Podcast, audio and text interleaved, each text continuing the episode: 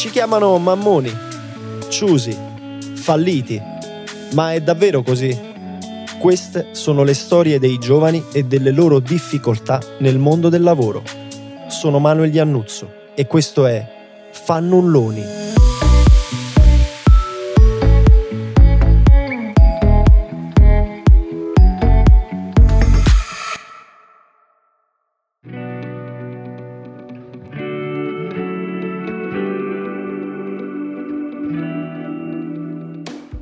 Anna ha 30 anni ed è una mediatrice culturale, figura lavorativa non riconosciuta in Italia.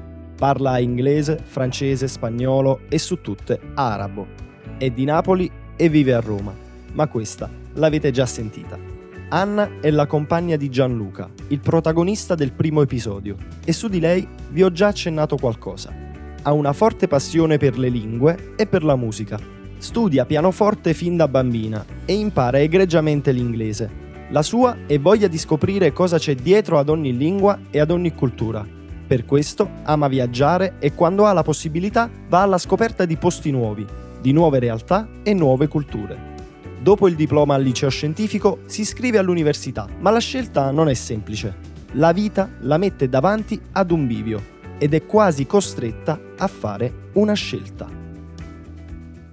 Io ho scelto di studiare lingue perché mi piaceva l'idea che le persone mi potessero capire in qualsiasi altra lingua che non fosse la mia. Io ho iniziato a studiare l'inglese, vabbè, avevo un livello alto di inglese quando mi sono iscritta, però potevo affiancare qualsiasi tipo di lingua. In realtà all'inizio ho scelto il tedesco, non so perché. Inizialmente volevo mantenermi su studi europei. Io ho provato a studiare tedesco, ci ho provato tre volte a superare lo scritto di tedesco, non ci sono riuscita, forse non mi piaceva neanche così tanto e l'ho scelta forse in un momento di crisi crisi perché dovevo scegliere se abbandonare i 12 anni di musica, perché ho studiato 12 anni il pianoforte e quindi non sapevo se dovessi rinunciare all'una o all'altra cosa, perché il conservatorio all'epoca non era equiparato all'università, quando io ho frequentato il primo anno è diventato università. Quindi dovevo scegliere se volevo entrare al conservatorio o continuare ma cambiando un attimo il mio percorso. Mi sono avvicinata all'arabo per una sfida, per un gioco trovai per caso queste lezioni di questo insegnante su YouTube che insegnava a scrivere e insegnava l'alfabeto arabo, quindi è stata una decisione che mi ha cambiato. Dall'Europa sono arrivata un attimo in Nord Africa e Medio Oriente e ho iniziato a studiare da sola l'alfabeto perché volevo rendermi conto del cambiamento che stavo andando a fare. Quindi ho accantonato un attimo la musica e gli studi che avevo fatto per eh, concentrarmi su un obiettivo. Io voglio che la gente mi capisca, voglio conoscere una cultura completamente diversa dalla mia e quindi ho visto che la L'arabo mi soddisfaceva in questo senso, come se negli anni dal semplice disegno di una lettera fino alla lettura del Corano in arabo io è come se fossi diventata, non io, forse è la cultura araba che è diventata parte di me, la sento mia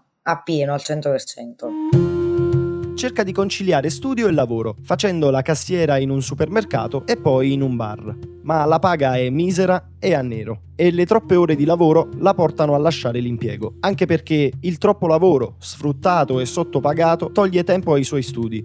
Per questo inizia a dar ripetizioni di inglese a studenti e studentesse di scuole elementari, medie e superiori consegue la laurea triennale passando anche per un'esperienza di tirocinio negli uffici pubblici e guadagnando una borsa di studio che le permette di studiare per un mese in uno dei luoghi simbolo della cultura orientale, il Marocco. In tempo record consegue anche la laurea magistrale, specializzandosi in lingua e cultura araba. Scrive una tesi sull'islamofobia attraverso un'indagine diretta sul territorio napoletano la mia università mi permetteva di scegliere degli enti per eh, effettuare questo stage, quindi ti introduceva al mondo del lavoro e c'era tra questi un ente pubblico che si occupava appunto di immigrazione. Sono stata per cinque mesi in questo ufficio e ho visto che mi piaceva e quindi alla specialistica ho deciso di affiancare il percorso di lingue anche a quello del diritto dell'immigrazione. Si parla sempre ovviamente di tirocini non retribuiti, forse adesso sono retribuiti un minimo, ma quando andavo all'università no, però comunque erano dei lavori lavori, io li consideravo lavori, ci mettevo passione, ci mettevo il cuore e quindi mi ha incamminato verso quello che è diventato per ora il mio lavoro. Ho scritto una tesi sull'islamofobia che riguardava appunto lo studio dell'Islam in tutte le sue sfaccettature. Quando noi pensiamo all'Islam non dobbiamo pensare solo alla religione, esiste il diritto, il diritto penale, il diritto di famiglia ed era il periodo di attentati tra Parigi, Bruxelles e quindi c'era questo sentimento di odio. Ho portato avanti un'indagine diretta sul territorio napoletano per eh, capire la percezione soprattutto che avevano i autoctoni nei confronti di persone che professavano una religione diversa. In tutte le interviste, tutte queste persone avevano in comune la percezione di sentirsi minacciati. Non si parla soltanto di minaccia fisica, le minacce fisiche ci sono state da un accendino, un fiammifero lanciato per bruciare il velo di una donna algerina, alle minacce verbali che fanno ancora più male per assurdo. Quando sono andata a intervistare due donne che mi hanno aiutato a mettere l'hijab per entrare in moschea, è come se tu entrassi a San Pietro, non puoi entrare con le spalle scoperte, quindi ho fatto altrettanto. Quando io ho finito l'intervista e stavo andando a recuperare la mia macchina per tornare a casa, non riuscivo più a togliere l'hijab e dei ragazzi mi hanno lanciato delle brutte bestemmie, ma bestemmie pesanti, perché pensavano che io fossi musulmana. Io l'ho vissuta in prima persona, ma non può essere paragonata a chi effettivamente la subisce tutti i giorni. Anna vuole aiutare le persone in difficoltà, le fasce deboli costrette a lasciare la propria terra a causa di guerre, carestie, persecuzioni e altri problemi che affliggono alcuni territori. Così decide di dedicare la sua vita a quell'obiettivo. Poco dopo la laurea, ad agosto del 2017, riesce a onorare la causa trovando un lavoro coerente con il suo percorso di studi. È un contratto part-time, la paga è minima ma svolge il suo lavoro con passione e dedizione. In quel contesto conosce tanti ragazzi scappati dal loro paese, ascolta le loro storie, quello che hanno vissuto prima di arrivare in Italia, fa da vera e propria educatrice, non solo insegnando ai ragazzi la lingua italiana, ma seguendoli anche nel loro percorso burocratico. Con alcuni si crea un legame speciale, per loro è come aver trovato una sorella. La mia laurea in lingua e comunicazione interculturale prevede che io sia una mediatrice interculturale, anche se non riconosciuta dallo Stato italiano. Quindi ho avuto il mio primo contratto, umile ma onesto, un part-time verticale che in realtà diciamo che sapevo a che ora entravo ma non a che ora uscivo perché ho lavorato in un centro di accoglienza, un centro di prima accoglienza, quindi quando noi sentiamo parlare di sbarchi di migranti, ebbene, queste persone arrivano, vengono smistate in diverse città italiane e quindi diversi centri prendono un tot di persone che possono accogliere all'interno di queste case che sono finanziate ovviamente dal Ministero dell'Interno. Io ho iniziato il percorso come mediatrice interculturale e dopodiché ho iniziato a insegnare la lingua italiana e ho preso una certificazione didattica dell'italiano a stranieri proprio per farlo come si deve. Diciamo che è stata un'esperienza tanto formativa, in primis perché potevo applicare quello che avevo studiato, ma è stata un'esperienza di crescita personale io la metto prima della crescita professionale per quello che i ragazzi sono riusciti a insegnarmi. C'è uno scambio interculturale e credo che questa sia la chiave per vivere in una società interculturale. Purtroppo c'è sempre qualcosa che non va. Anna si ritrova in un centro gestito da persone a cui poco importa la vita di chi è in difficoltà. È solo un modo come un altro per monetizzare sulla pelle della povera gente sulle loro vite distrutte, sui loro viaggi disperati. Ma lei è schiava delle emozioni che prova. Tiene tanto a quei ragazzi, come se fossero la sua famiglia, ma arriva il momento in cui la vita ti mette ancora una volta davanti a una scelta e a volte le scelte giuste sono quelle più difficili da prendere. Io ho lavorato col cuore a volte dimenticandomi che era un lavoro, nel senso che io sono arrivata ad annullarmi per i ragazzi. Vedevo uno stipendio bassissimo, la stanchezza fisica c'era perché erano degli orari, ma io vivevo per il centro. Mi sono resa conto che le persone che ci lavoravano e chi dirigeva fondamentalmente quel centro non aveva nulla se non uh, un'entrata. Sono soldi che entrano è quello che conta. Io ho aperto un centro di accoglienza perché è un business e quindi forse mm, era il posto giusto, ma forse con le persone sbagliate, non lo so. Per no, io sono contenta perché se tornassi indietro lo rifarei anche per pochi spiccioli. È stata un'esperienza anche questa. Il mio contratto era sempre a tempo determinato, andava avanti di a volte tre mesi, a volte cinque mesi, a volte sei mesi. Prima di andarmene ci ho pensato tantissime volte perché io volevo aiutare in un certo qual modo queste persone, quindi mi sono disillusa che io potessi fare realmente qualcosa. Forse l'ho fatta, anche perché i ragazzi, non tutti, ma alcuni li sento ancora tuttora. Io sono arrivata al punto di dire c'è qualcosa che io devo cambiare nella mia vita perché è come se io non esistessi più. E non ti nascondo che io mi sono sentita molto in colpa quando ho deciso di chiedere di non prorogarmi più dopo quasi due anni, è messa alle strette. Se vuole andare avanti e farsi una vita, deve necessariamente cambiare strada. E a gennaio del 2019 rifiuta il rinnovo del contratto.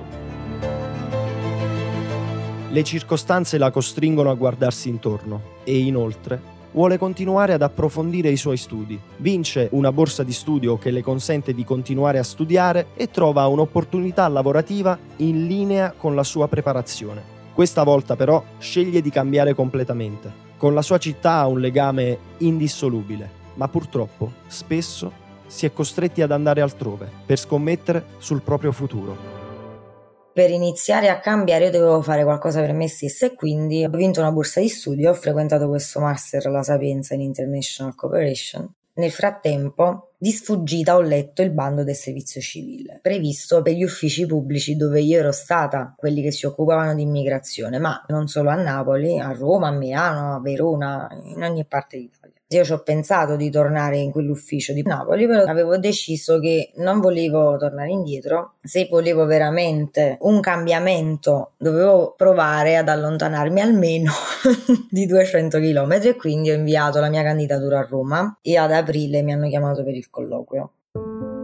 Il colloquio va meravigliosamente e a luglio del 2019 a malincuore lascia la tanto amata Napoli e si trasferisce a Roma. Vi ricordate la storia di Gianluca nel primo episodio? Come ho già detto all'inizio, è il compagno di Anna e mentre lei si trasferisce, lui è costretto a restare a Napoli perché ha ancora un contratto di lavoro che lo vincola. Anna è costretta a vivere da sola per un po' e la situazione è tutt'altro che semplice.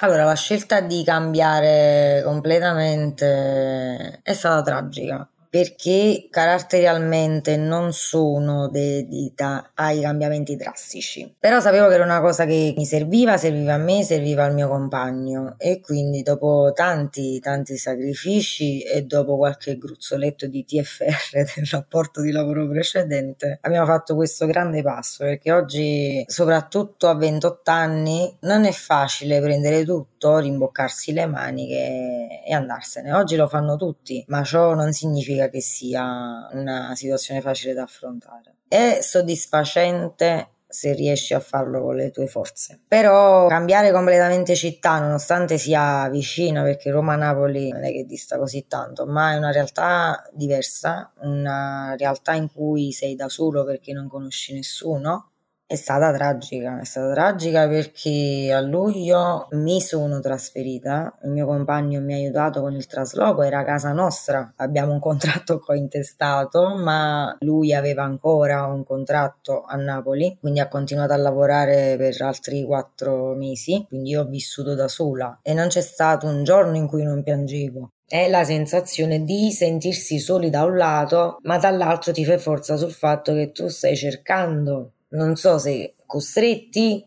da tante situazioni, dal senso di insoddisfazione che si viene a creare nella tua terra, eccetera. Poi ci sono tante situazioni diverse. In ogni caso, la cosa che mi faceva andare avanti è che mi dicevo costantemente tu stai cercando di crearti un qualcosa o quantomeno di crearti una possibilità dove una possibilità hai cercato di averla ma non l'hai trovata. Nel frattempo consegue anche il master a pieni voti, con una tesi completamente in lingua inglese sui diritti umani e sui viaggi disperati, frutto del suo lavoro e delle testimonianze dei ragazzi del centro accoglienza in cui lavorava. Il lavoro va bene, anche se il compenso non è granché, Ma lei ha tutte le carte in regola per farsi valere. Nel mezzo, però, c'è la prima ondata di Covid e il lockdown. Torna in ufficio appena in tempo per concludere la sua esperienza. Ma nel frattempo inizia a girar la voce di una possibilità di assunzione in quegli stessi uffici, per quella stessa mansione.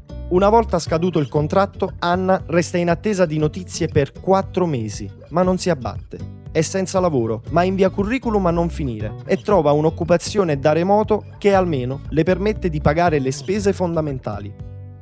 Ho iniziato il servizio civile a luglio del 2019, che è durato un anno, con la fine ovviamente a luglio del 2020, però nel bel mezzo è scoppiata una pandemia. Quindi dal 10 marzo del 2020 sono stata a casa hanno cercato, devo dire la verità, dall'ufficio di farci lavorare in smart working, ma è un ufficio che lavora con il pubblico, quindi c'era poco da lavorare. Sono tornata in ufficio in presenza a giugno, giusto per completare ovviamente il volontariato, perché si tratta di volontariato.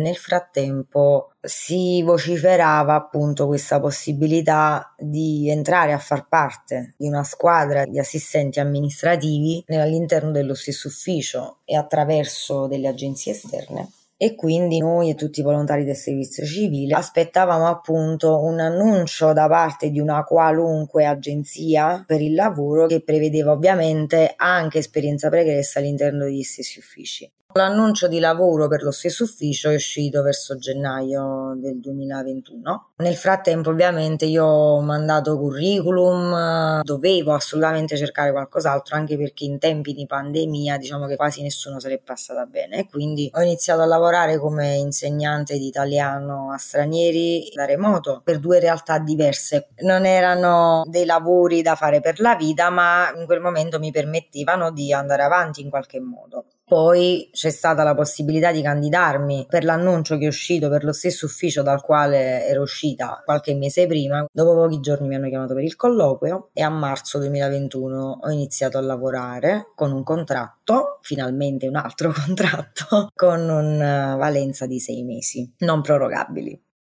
Dopo il contratto ho ottenuto quattro proroghe da marzo 2021 fino ad oggi. Quindi in sostanza io lavoro per lo Stato, ma non sono dipendente dello Stato. Mi ha assunto un'agenzia esterna. Inizialmente per sei mesi, dopodiché l'emergenza sanitaria ci ha permesso di continuare questa esperienza perché il lavoro c'era da fare e il personale no. E quindi in questo caso dopo sei mesi ho ottenuto la prima proroga di altri tre mesi però poi ho avuto una seconda proroga di un mese e mezzo, poi è arrivata la quarta o la terza se non erro, ho perso il conto con tutte queste proroghe, però la più bella è stata quella di un mese e dieci giorni, che mi hanno comunicato, ci tengo a dirlo, la sera prima. Io andavo al lavoro l'ultimo giorno, bene, svuotiamo l'armadio e levo le mie piante, levo le mie candele che profumano l'ambiente. Però poi il giorno dopo le riportavo perché la sera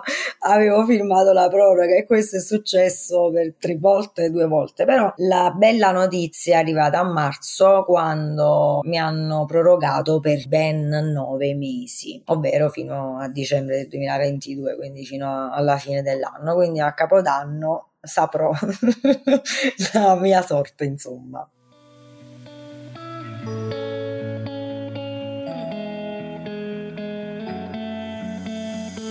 Come andrà a finire? Come cantava Battisti?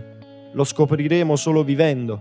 Nel frattempo Anna lavora sodo e riceve numerosi complimenti, ma con quelli non si mangia. Ci sono tante cose che vorrebbero fare lei e il suo compagno, come ad esempio traslocare in una casa più grande. Hanno pensato anche di comprarla una casa, ma forse è meglio dire che hanno solo sognato in grande, perché questo è solo uno dei tanti passi che non puoi permetterti di fare quando la tua unica certezza è la precarietà.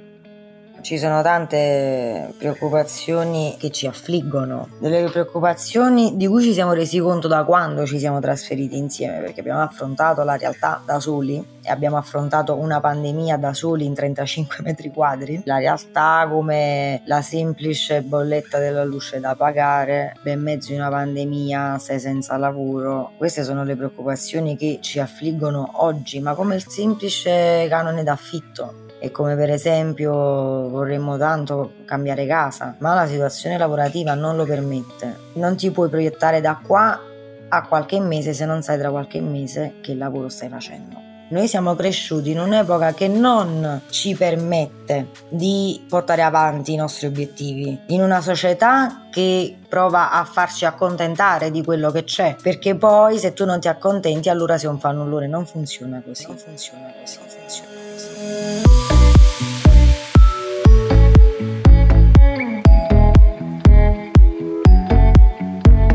Avete ascoltato Fannulloni, un podcast ideato, scritto e prodotto da Manuel Iannuzzo.